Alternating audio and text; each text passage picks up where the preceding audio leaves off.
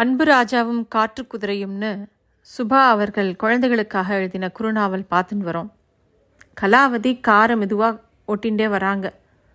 கலாவதி வந்து அன்புராஜாவை பார்த்து சில விஷயங்கள் சொல்கிறாங்க ராஜா நீ வந்ததுக்கப்புறம் சுவாமி படத்துக்கு போட்ட பூ வாடவே மாட்டேங்கிறது.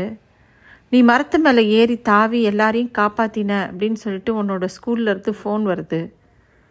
நீ விரல் சொடுக்கிற வரைக்கும் ரயில் கிளம்பாம நிற்கிறது இதெல்லாம் எப்படிப்பா? அப்படின்னு கேட்குறா அதுக்கு அன்புராஜா ரொம்ப புத்திசாலித்தனமாக நீங்கள் கூட விரல் சுடக்கினா நான் நின்றுட மாட்டேனம்மா அது மாதிரி தான் அப்படிங்கிறான் இல்லை இல்லை எனக்கு உன்னை பார்த்தா கொஞ்சம் பயமாக இருக்குது அப்படின்னு கலாவதி சொல்ல அம்மா நீங்கள் என்னை பார்த்து பயப்படலாமா? அப்படின்னு இவன் பாசமாக கேட்குறான் உண்மையிலே நீ யாருங்கிறத எனக்கு முழுசாக சொல்லியிருக்கியா இது வரைக்கும்? அப்படின்ன உடனே அன்புராஜா நான் என்னை பெத்தவளை கூட நான் பார்த்ததில்ல. உங்களை தான் நான் பார்க்குறேன். உங்களை தான் என்னை அம்மாவாக நினச்சிட்டு இருக்கேன் அப்படின்ன உடனே கலாவதிக்கும் என்ன சொல்கிறதுன்னு தெரியலை தெரியல.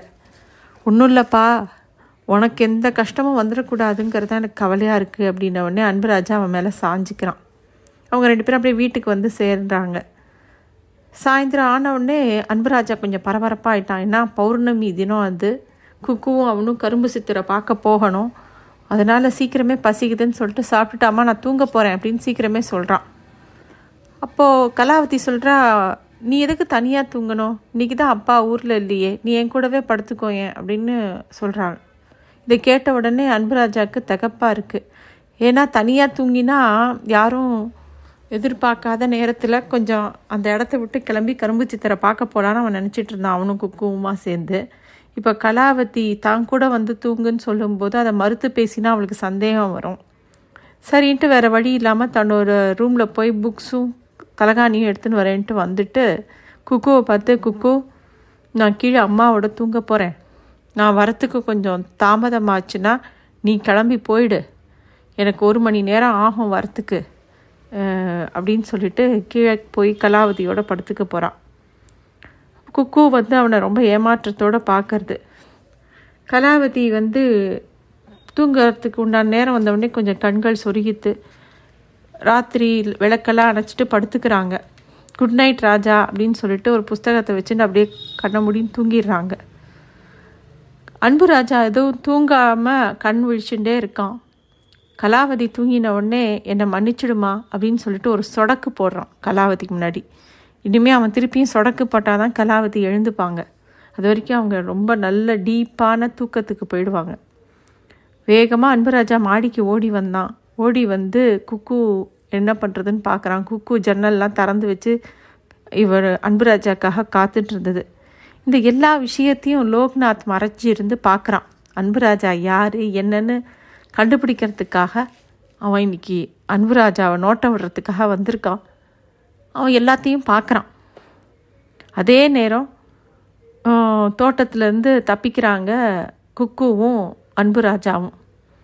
தென் சென்னையில் கடற்கரை ஒட்டி இருந்த ஒரு தோப்பு இருக்குது அந்த இடத்துக்கு வந்து சேர்றாங்க. ராத்திரி பதினோரு மணிக்கு அன்புராஜாவும் அந்த குக்குவும். அங்கே ஒரு போலீஸ்காரன் ஒரு பக்கம் போயிட்டுருக்கான் இன்னொரு பக்கம் ஒரு காவல்காரன் இருக்கான். அவன் வந்து ஒரு கட்டிலில் படுத்திருக்கான். அவன் கொஞ்சம் நேராக போதையில் இருக்கான். அன்புராஜா வந்து அங்கே வந்து பார்க்கும்போது ஒரு நாய் வந்து அன்புராஜாவை பார்த்து குலைக்கிறது. அன்புராஜா லேசாக அதை தட்டி கொடுத்தோன்னே அது ரொம்ப செல்லமாயிடுது. அன்புராஜாவுக்கு வாலாட்டிகிட்டே இருக்கும்போது பூவரசம் மரம் எங்கே அப்படின்னு அன்புராஜா அந்த நாயை பார்த்து கேட்குறான் உடனே அந்த நாய் வழி காமிக்குது.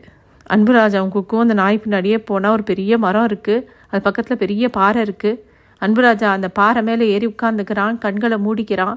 மனசை ஒருமுகப்படுத்துகிறான் அப்படியே ஒரு ஏதோ மந்திரங்களை சொல்ல ஆரம்பிக்கிறான். அப்போ தான் அந்த அதிசயம் நடந்தது.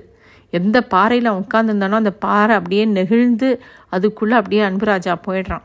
பின்னாடியே குக்குவும் போகிறது ரெண்டு பேரும் மறைஞ்சு போகிறாங்க இவ்வளோ நேரம் நம்ம கண்ணு முன்னாடி இருந்த ரெண்டு பேர் திடீர்னு மறைஞ்சதை பார்த்த உடனே நாய்கள் நாய்க்கு வந்து ஆச்சரியமாக இருக்குது அது அப்படியே கா காதை வடைச்சின்னு இப்படி பார்க்கறது.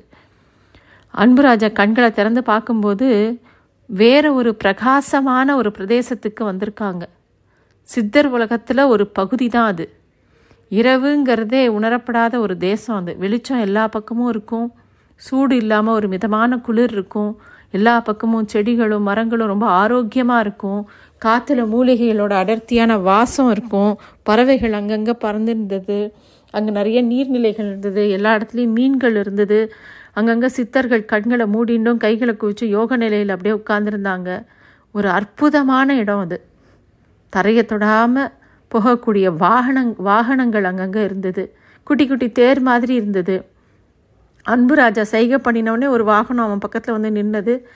அதில் ஏறி உட்காந்துக்கிறாங்க. அதில் நல்லா இருக்கைகள்லாம் ரொம்ப நல்லா இருந்தது.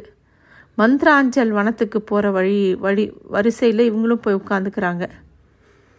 அப்போ அன்பு ராஜா குக்குவை பார்த்து சொன்னான் இன்னிலேருந்து நீ பேச ஆரம்பிச்சிடுவேன் அப்படின்னு நினச்சாலே எனக்கு சந்தோஷமாக இருக்குது அப்படிங்கிறான்.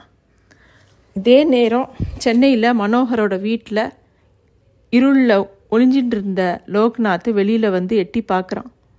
அவனுக்கு இன்னைக்கு அன்புராஜாவை பற்றி எல்லா விவரத்தையும் ஸ்- எப்படியாவது சேகரிச்சணும்னு முடிவு பண்ணியிருக்கான். அன்னைக்கு இந்த இந்த நாள் அவன் தேர்ந்தெடுத்தது அவனோட புத்திசாலித்தனத்தை அவனே நினச்சி ரொம்ப பாராட்டிக்கிறான். குக்கு வளைச்சி வச்சிருந்த அந்த கம்பிகளை பழைய நிலைக்கு இருந்தது. லோக்நாத் அதை லேசாக விளக்கி பார்த்தா அவனால் முடியல.